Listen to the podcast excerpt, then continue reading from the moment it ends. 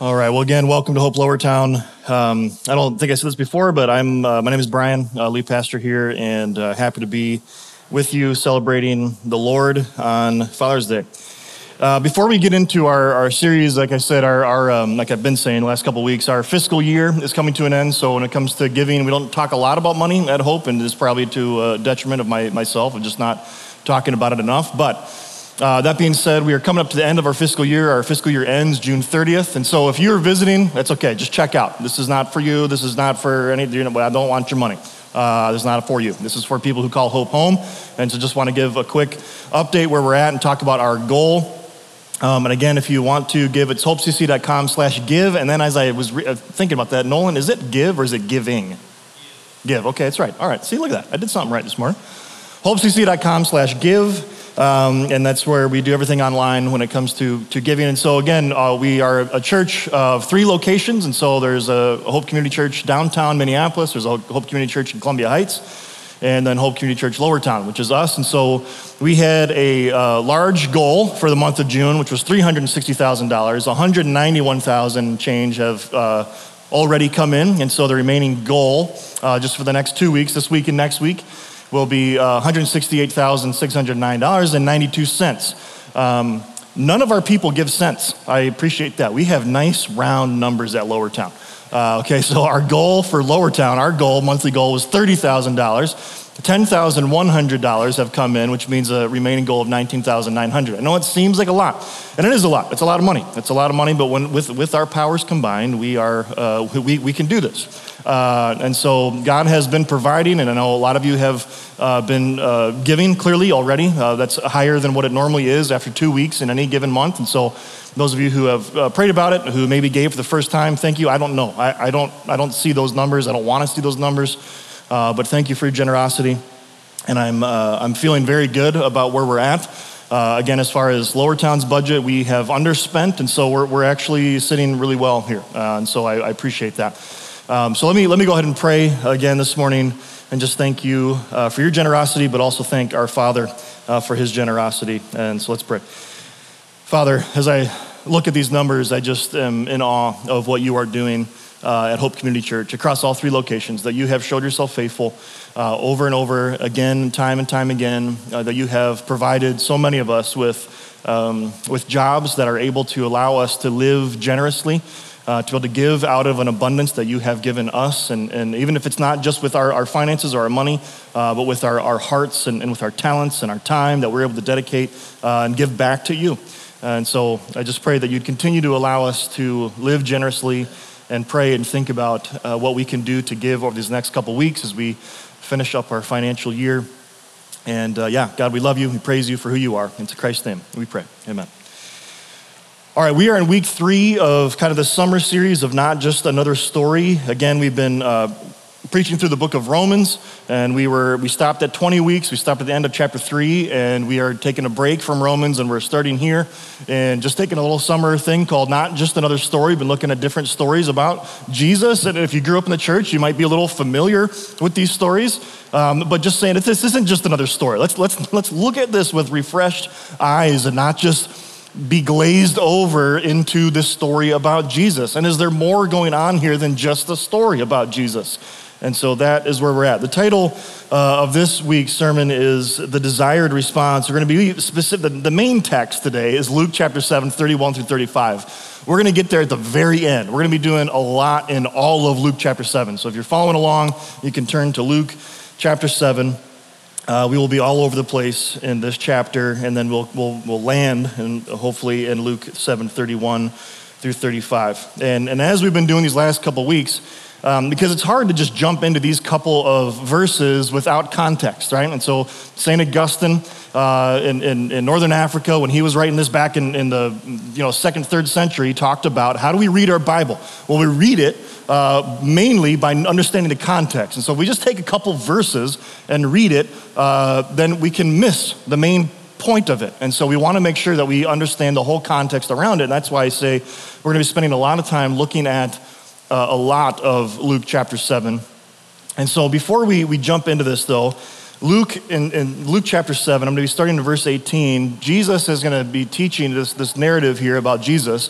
It's going to start with a guy named John the Baptist. John is Jesus' older cousin by just a couple months. Jesus' older cousin, and he is commanded to, and he is prophesied about in the Old Testament in Malachi, that some messenger is going to come and he's going to prepare the way for the Lord. That's John. John the Baptist comes and he starts teaching and preaching repentance, and that we need to be, we need to believe. And then Jesus shows up on the scene and he goes, there it is. Behold the Lamb of God who takes away the sins of the world. John, though, was preaching and teaching, and he didn't like something that Herod did, this king that was in the area, and he gets himself in trouble and he gets himself arrested. And so he's in jail and he's awaiting his execution. Herod has this big party. His stepdaughter does the dance, does something, and Herod probably, I'm guessing, in a half-drunken stupor is like, that was amazing. I will give you half of anything in the kingdom. And she goes to her mom and is like, what do you want? And she's like, I want John the Baptist's head on a silver platter. And so she goes back and says, hey, stepdad, Herod, I want John the Baptist's head. So that's what's happening. John the Baptist is in prison. And I've alluded to this passage this last couple of weeks. It's just kind of the way it worked. So Luke chapter 7, starting verse 18, it says, John's disciples, John the Baptist, told him about all the things that Jesus has been doing. He's been healing people. He's been raising people from the dead. It's all these wild miracles that Jesus is doing. And he tells them about this. Calling two of them, his disciples, this is John the Baptist, he sent them to the Lord, to Jesus, to ask, are you the one who is to come, or should we expect someone else? Like, are you really the Messiah? Because I'm in jail about to get my head cut off. Are you really the one? Or are you just my little cousin doing some magic tricks? What's going on? And when the men came to Jesus, they said, John the Baptist sent us to you. Are you the one who is to come, or should we expect someone else? At that very time, Jesus cured many who had diseases, sickness, and evil spirits, and gave sight to many who were blind. And he replied to the messengers, go back and report to John what you have seen and heard. The blind receive sight, the lame walk, those who have leprosy are cleansed, the deaf hear, the dead are raised, and the good news is proclaimed to the poor. And if you remember, if you've been here the last couple weeks, it's okay if you weren't, Jesus quotes this passage in Isaiah that says, this is the year of Jubilee. This is the year of the Lord's favor. I am here, and everything's about to change. But in that phrase, in that passage in Isaiah that Jesus reads, it says that he will set the captives free. And notice how when he's telling the disciples of John this same story, he's quoting the passage in Isaiah again. Tell him this is all that I'm doing, but he leaves out the phrase, I set the captives free. Why would he do that? Because Jesus, is he healing people physically? Yes, he's doing that. Is he physically setting people free? Yes, but there's so much more to Jesus than just physical healing or safety or all the different things that Jesus does. He wants spiritual life, spiritual revitalization. And he wants John to know that. So he's going to go on after this passage. He's going to talk a little bit more about John the Baptist. He's going to say, no one is greater than John. Like, no one born of a woman, that's everybody ever, is greater than John. John is the greatest. Then he says, yet the one who is least in the kingdom of God is greater than he. So then we're going to pick up then in Luke chapter 7, starting in verse 29, says this, all the people, right? So there's all these people gathered around hearing Jesus talk about John the Baptist and all these different things. All the people, even the tax collectors, when they heard Jesus' words, acknowledged that God's way was right. So we're going to ask this question multiple times as we look through Luke chapter 7. Who are the people who respond to the forgiveness that Jesus offers, and who are the people who reject him? I guess I kind of worded this poorly because everyone responds.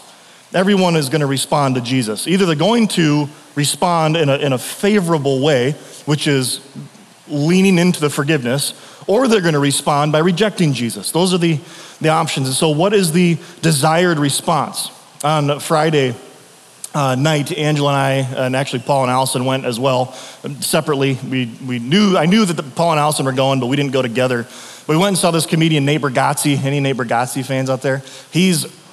You're welcome. If you haven't watched or heard Nate Bargatze, look him up. He's phenomenal. He's my favorite comedian by far. That's alive. And he's great.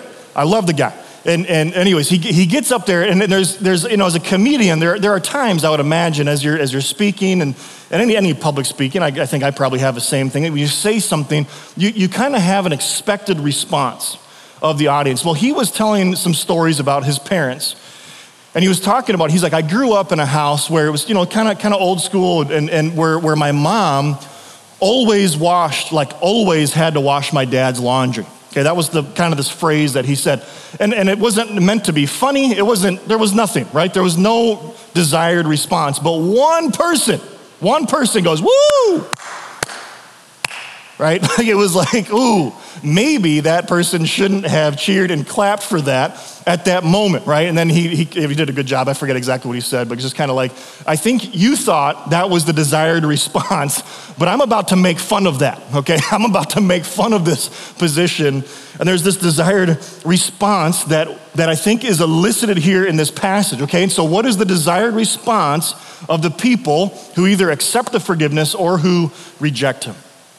The first one that we're going to see in Luke is the Roman centurion. We're going to go all the way back in Luke chapter 7, starting in verse 1. There's a story that we're told here. When Jesus had finished saying all this to the people who were listening, he entered Capernaum. And there a centurion's servant. The centurion was a Roman soldier who was in charge of a sentry, in charge of 100 soldiers underneath him, whom his master valued highly. So his servant was sick, that his master, the centurion, valued highly, was sick and about to die. And the centurion heard of Jesus and sent some elders of the Jews to him, asking him to come and heal his servant. And when they came to Jesus, they pleaded with him earnestly. And this is what the Jewish elders say to Jesus: "This man deserves to have you do this. This centurion deserves to have his servant healed." And I purposely, didn't put the rest of that verse up there, because what do you think their response would be? Is the Jewish leaders thinking he's deserving of this healing because he has great faith in you? He knows that you can do this. That's not their response. Their reasoning for thinking he deserves it is because he loves our nation, Israel, and has built our synagogue, right? He deserves it because he's done these great works for our people. That's why he deserves to have this. So Jesus went with them.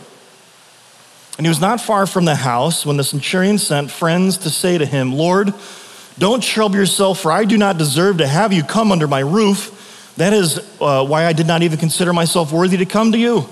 But say the word, and my servant will be healed. For I myself am a man under authority with soldiers under me. I tell this one, go, and he goes, and that one, come, and he comes, and I say to my servant, do this, and he does it." And when Jesus heard this, he was amazed at him, and turning to the crowd following him, he said, "I tell you, I have not found such great faith in all of Israel." Then two men who had been sent returned to the house and found the servant well. What's the desired response, right? The Jewish leaders think the desired response is good works. He deserves this because he's a good man. Jesus goes and he says, no. He doesn't deserve anything. It's only out of my good grace that I'm gonna heal his servant, and it's because of his faith. The faith is what is the desired response. The second person that I want to look at, who are the people who respond to the forgiveness of Jesus versus those who reject him, that there's what the passage calls a woman of the night, a prostitute. And so we're going to skip forward to the end of the chapter, Luke chapter 7, verse 44 through 50. I'm skipping a little bit here just because I don't want to just read. But what's happening is Jesus goes to a Pharisee's house. He's a leader. His name is Simon. Goes to his house, and he gets to his house, and what would have been culturally good and acceptable and appropriate at a time is that the host, Simon, would get up and he would greet Jesus, and they would hug one another. They might kiss, kind of do the cheek thing, do the kiss thing, and an honored guest would be anointed with oil. They would sit next to the host as a position of honor, and that doesn't happen. All right, he walks in. It simply says, when you look back at the story, it says Jesus walked in and he sat down and reclined with Simon. Can you imagine, just put this in our culture, right? We don't necessarily greet each other with a kiss or anything like that, and that's at least not in the United States. We don't anoint each other with oil to show honor. That would be weird, I would imagine, if I did that to you and you came over. Here is some canola oil, I guess. That might be, it's the best thing I have right now. Or right, we just don't do that, right? And to say, right, but imagine if I invited you over to my house today for dinner, for lunch, and you opened the door. The door was open, right? Just the glass door, and you can see myself and my family sitting around the table. And I say, hey, come on in. There's a seat down at the end for you. Like it's just awkward. That's what's happened now, okay? So here's what happens. Jesus tells this parable, right? There's two people who are in debt. One owns $50, one owns $500. Neither of them could pay the debt. But they're both forgiven their debt. Who do you think's going to love me more? Or who's going to love this person who forgave the debt more? Simon's like, well, the one whose greater debt was paid. Jesus is like, you've said well. And then this is what happens. He turns towards this woman because this woman comes into the scene. And this is what happens. He turned toward the woman and said to Simon. So he's looking at this woman at his feet. And he turns to Simon, this Pharisee, this religious leader. He says, do you see this woman? I came to your house and you did not give me any water for my feet, but she wet my feet with her tears and wiped them with her hair. You did not give me a kiss, but this woman from the time I entered has not stopped kissing my feet. You did not put oil on my head, but she has poured perfume on my feet. Therefore, I tell you, her many sins, he doesn't excuse her lifestyle. He doesn't do it. He says her sins, which are many, her many sins have been forgiven, as her great love has shown. But whoever has been forgiven little, loves little.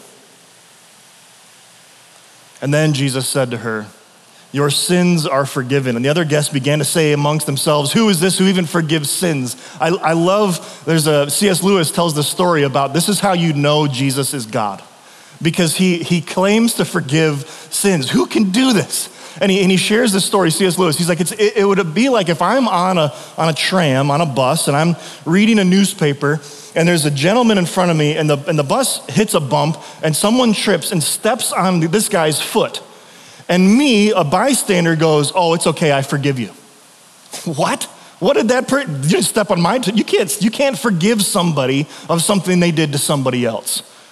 And here, because Jesus is the one who's actually the greatest, who's offended because he is the creator. He is their God. He says, your sins are forgiven. The other guests began to say amongst themselves, who is this that even forgives sins? And then Jesus said to the woman, again, I left it blank here on purpose. Jesus says to the woman, is it your acts of kindness why I forgive your sins? Is it your generosity, your giving of this perfume? Is it your tears? What is it that allows me to forgive your sins? And he says this, your faith has saved you. Go in peace. All right, what is the desired response? It seems that we can clearly see in Luke chapter 7, it's faith, not works, which we've made very clear looking at the book of Romans. So now going back to what a passage I had already read, let's look at all the people. All the people, even the tax collectors, when they heard Jesus' words, acknowledged that God's way was right because they had been baptized by John. John the Baptist comes in and he says, you need to be baptized. It's a baptism of repentance. Christianity, Christians, did not invent baptism. That is not a thing. We didn't invent baptism by immersion. Baptism by immersion has been going on for thousands of years before John the Baptizer shows up. But what's the difference here? They hadn't been baptized by John. John preaches a baptism of repentance, of a heart change, a heart posture now that is towards God versus, but the Pharisees and the experts in the law rejected God's purpose for themselves because they had not been baptized by John. They didn't have a baptism of repentance. They had a ritualistic cleansing baptism. What is it? This is, again, you can look at this. This is just from Wikipedia, so maybe this is true. No, this is. It just was an easy copy-paste thing. So mikvah. Mikvah is a traditional, it's a ritual cleansing. It is a bath. The mikvah is actually what we would call a baptismal. That's what they would call the mikvah. All right. And the bath is used for the purpose of ritual immersion in Judaism to achieve ritual purity. There was a million things, and you can go back and you can read the first 5 books of our Bible, Genesis, Exodus, Leviticus, Numbers, Deuteronomy, what they would call the Torah. And you can read that, and you can read about all kinds of ways and reasons why they needed to be baptized and be immersed in water for this ritualistic cleansing. Further on a different, if you click the link on, I think I clicked on ritual immersion in Judaism, and this was the thing. In Orthodox Judaism, these regulations are steadfastly adhered to. Consequently, the mikvah is central to an Orthodox Jewish community. Conservative Judaism also holds to the regulations. The existence of a mikvah, this baptismal, is considered so important that a Jewish community is required to construct a mikvah even before building a synagogue, and must go to the extreme of selling Torah scrolls, selling their Bible, or even a synagogue, sell their building if necessary to provide further funding for its construction. This is essential to their religion, that I need to rinse myself, I need to wash myself before I can enter into this house of worship in the synagogue. And here, Jesus is, the author Luke here is saying something very different here. This is just an image of one of these from 1000 something AD, right? And so we get into this. Okay, so what's happening? Again, Jesus is reiterating this idea. Is it faith? Is it a baptism of faith and repentance in the finished work of who Jesus is, the Lamb of God who takes away the sins of the world, or is it this ritualistic duty of law? What is, again, that desired response? And so now we're gonna get to our text for today. Luke chapter 7, 31 through 35 says this. Jesus went on to say, "To what then can I compare the people of this generation? What are they like?" And he answers this question. "They are like children sitting in the marketplace and calling out to each other, 'We played the pipe for you, and you did not dance. We sang a dirge, and you did not cry.'" It seems a lot of commentaries are there's a lot of different understanding of this, but this might have been maybe a popular phrase that people said, a popular culture thing that was going on at the time, or just a commonality of understanding how children work.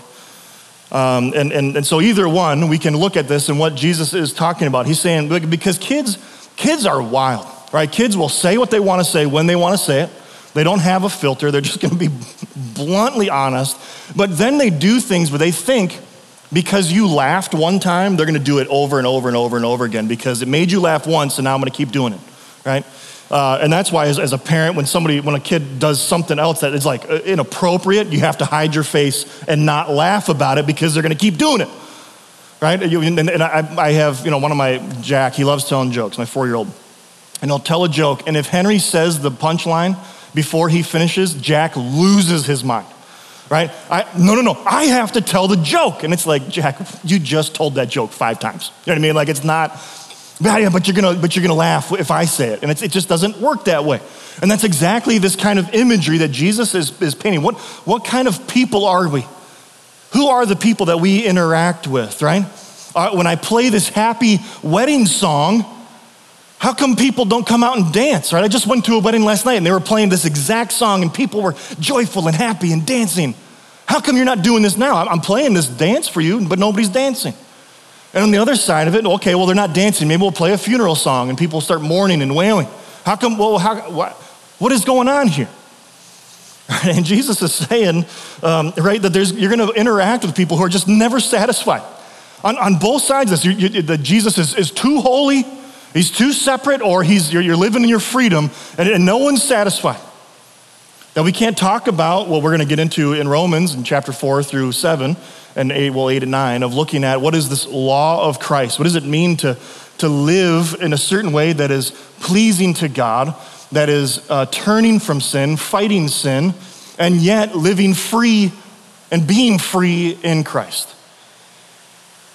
One commentary, this is Michael Wilcock in his commentary on Luke, says this: "The children's games mentioned in 732 illustrate the fact that these hearers complained equally when John refused to play weddings and when Jesus refused to play funerals, when they piped and asked for a message that was undemanding and cheerful, John fasted and talked about sin. He was too gloomy.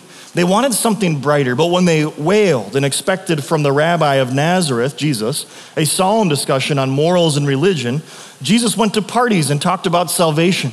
He was too exhilarating. They wanted something more proper. For the news of the kingdom is always new, unexpected, and upsetting. It will not fit in with men's preconceived ideas, nor pander with their prejudices.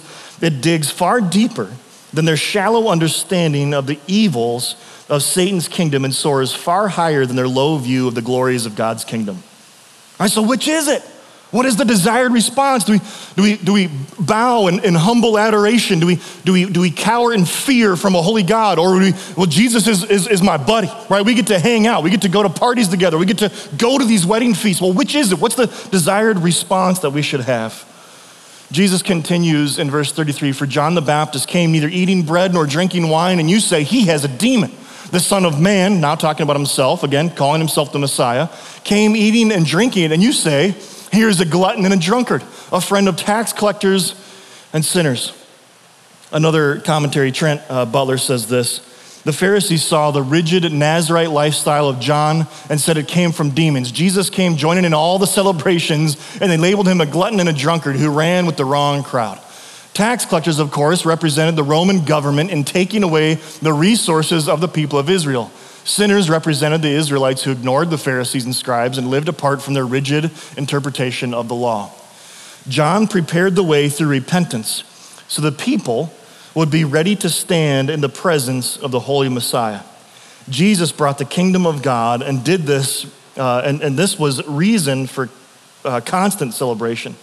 The Pharisees did not see God working in either case and so rejected both. They would not prepare for or participate in God's kingdom. They were too busy being religious.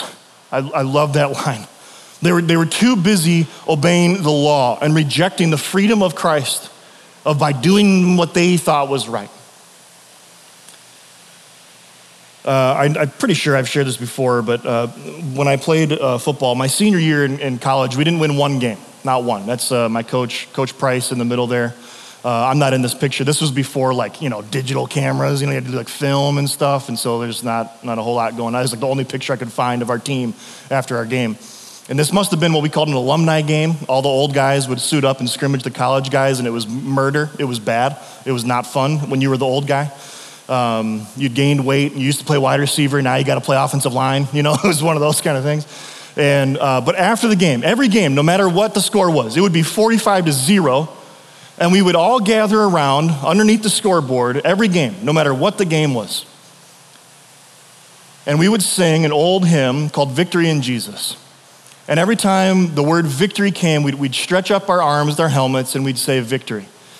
And this is it. This is what it is. I heard an old story, how a savior came from glory, how he gave his life on Calvary to save a wretch like me. I heard about his groaning of his precious blood's atoning, and then I repented of my sin and won the victory.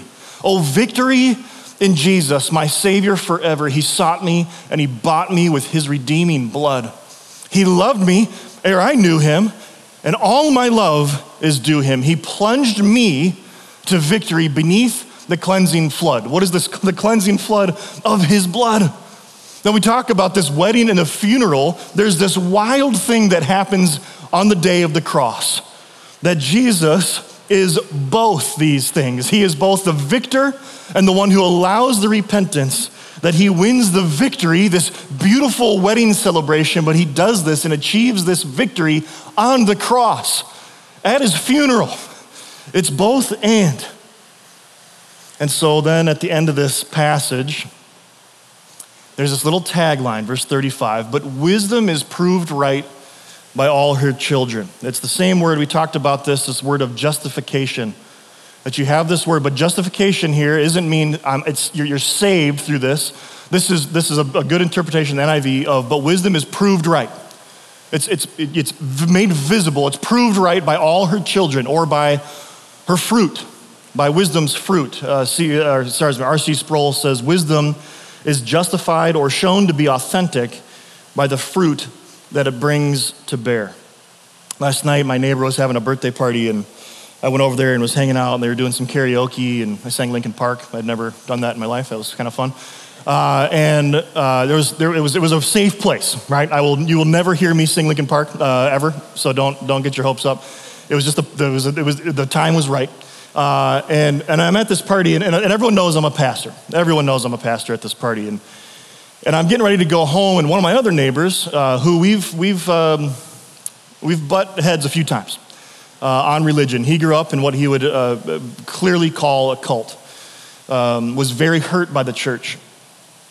And he said, "Hey, Brian, what are you preaching on tomorrow?" And I get asked that pretty regularly. And the running joke that I have with everybody is I always say Jesus, right? It's just, what are you preaching about? Well, I'm preaching about Jesus. Well, yeah. And then he pushed a little bit, look, because he grew up in the church, and he's like, "But are you like going through a book, or like what do you?" And I was like, "Wow, that's a really good question." I said, "Well, yeah, I am preaching about Jesus."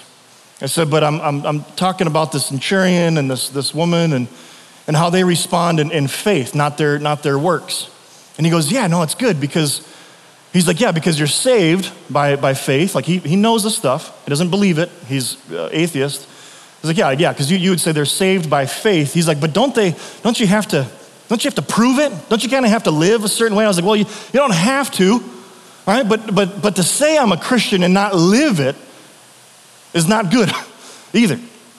And I said this quote to him, right, which I've said many times here, right? Your talk talks and your walk talks, but your walk talks louder than your talk talks, right? And I was looking for an image of this online, and it was wild how many people claim this as their own. They just change a word or two. They'll say, "And your talk talks," and it's like, "That's mine. I came up with this." It's like, you did. Cut that out. It's not yours. Who knows whose it is, right? But when I said this to him, he literally goes like this. He goes, he's like, "Yeah." He's like, "Because you're saved by faith, but then you have to show and demonstrate that you believe this stuff." And I was like, "Yeah, man, that's exactly right," right? I think he got it. I don't think he's a believer. I don't think he's a Christian. I didn't change his mind, but I think he longed for this. He wanted to see the good works of working out your faith, of what does it mean that I am a Christian? So what is this wisdom, though? This wisdom, what does wisdom mean? A couple years ago, we went through Ephesians, and I shared these quotes from a gentleman, Michael V. Fox, not Michael J. Fox, very different. This guy wrote a commentary on Proverbs. And we talked about wisdom.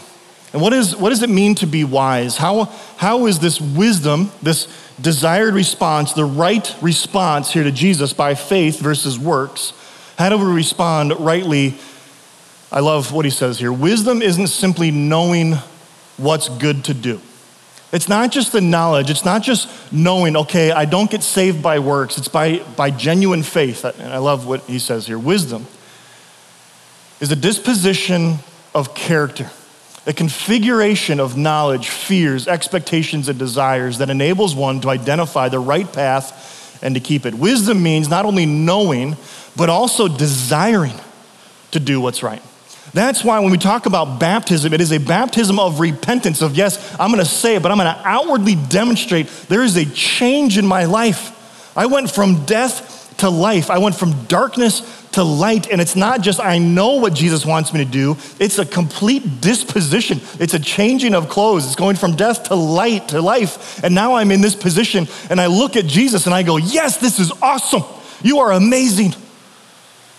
Wisdom, continuing here, a configuration of the soul is a moral character and fostering moral character. It's no overstatement to say it is at all times the greatest goal of education, right? To teach wisdom, not just information, knowledge. That doesn't help anybody. It is also the greatest challenge, for moral character comes down to the desire, to desire the right things. And how can we teach desire? And that's what Jesus gets at over and over again. It's not just act right, do right, be right, work right. It is by faith that we are changed and transformed and transfigured into his image to become more like him, not out of obligation or duty, but because we now get to and we want to. That's a complete change in disposition. That's what wisdom is. And so how can we apply this? Just a couple questions here. Who are the people who respond to the forgiveness of Jesus, and who are the people that reject him, right? What's the desired response? Wisdom is proven right by those who respond by faith in Jesus Christ alone. What is the desired response when we are confronted with the holiness of Jesus? All right, because there's usually a spectrum. We're usually one way or the other, and depending on the day and depending on the moment, I don't view the holiness of Jesus very high. I have a short, truncated vision of what the holiness of Jesus is. His response in that situation is that wisdom is proven right by those who respond by faith alone in Jesus Christ alone. That's it.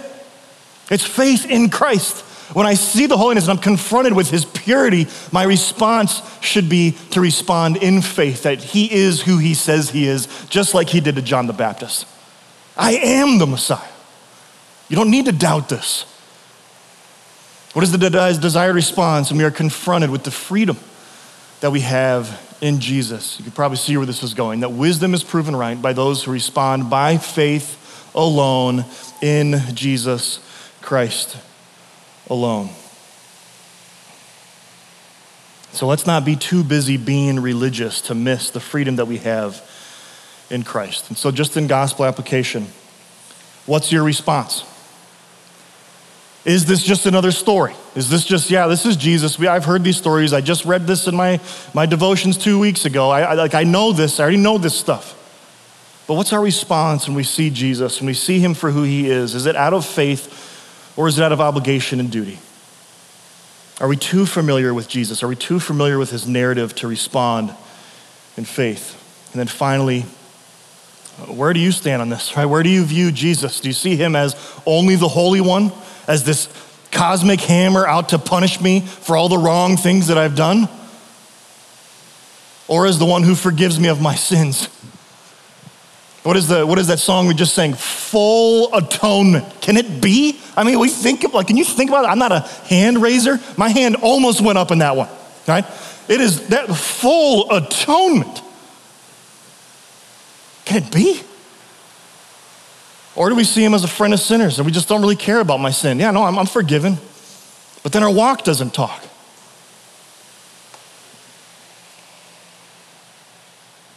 Luke chapter 7 could not be more clear about faith alone and Jesus alone. From the centurion and his faith to the woman at the feet of Jesus to all the people that's described, it is clearly not by works. And so what is our heart posture towards Jesus when he says how we should live, or when he responds in a way that doesn't align with what we think God should do or how God should act or what God should say? What is our response? And it should be one out of faith, to be more like Christ and to follow him more closely. And we get to, again, do this every week. We get to have communion, that we have these elements over here, the bread, the wafer that represents the body of Christ that was broken for us, the juice that represents his blood that was poured out for us, for our sin, for our wrath, full atonement. Can it be? And I think the next line of that, again, almost got me. It is finished was his cry. The only reason why we get to take communion, the only reason why we get to pray to the God of the universe is because of the finished work of Christ. And we get to take these elements and remember that finished work of Christ on the cross. All it asks is that you're a follower of Jesus. If you're like, yes, Jesus is my king. He is my only king. He is my God. He's my guy. Then I would love for you to partake of these elements. I'd love to take these elements as a family meal, to be able to see one another and say, yes, we are in this community of believers together. We are in this community of believers that struggle, that we're trying to fight sin, that we're doing this together, but hopefully we are responding out of faith, not out of works or obligation or duty. If that's you, again, love to have you do that. And if it's not you, then don't partake of these elements. But maybe today could be the first day. Today could be your first day to have these elements, saying, yeah, I want that kind of forgiveness that Jesus offers. I want to have this faith in Christ. I thought to be a Christian when I had to do all these things and be a good person, and I'm not. No, you're not. You're right. Join the club. That's why we go to the finished work of Jesus and his good works, not ours. Let's pray, and the worship team's going to come up. They're going to sing two more songs, and so feel free to grab these elements as you see fit. Pray, repent, individually, corporately, and and then we'll be dismissed. Let's pray. Heavenly Father, thank you again just for our time to be here this morning. I thank you that your son, again, finished this work. I thank you that as we look at this, the faith of the centurion, the faith of this woman, the faith of all the people who had this baptism of repentance, of looking to the Lamb who is going to take away the sins of the world. That would be our heart, that as we take these elements, that we would remember your finished work, that it's only by faith alone in Jesus Christ alone. We love you. We thank you for all that you are doing and all you will do. And it's in Jesus' name we pray. Amen.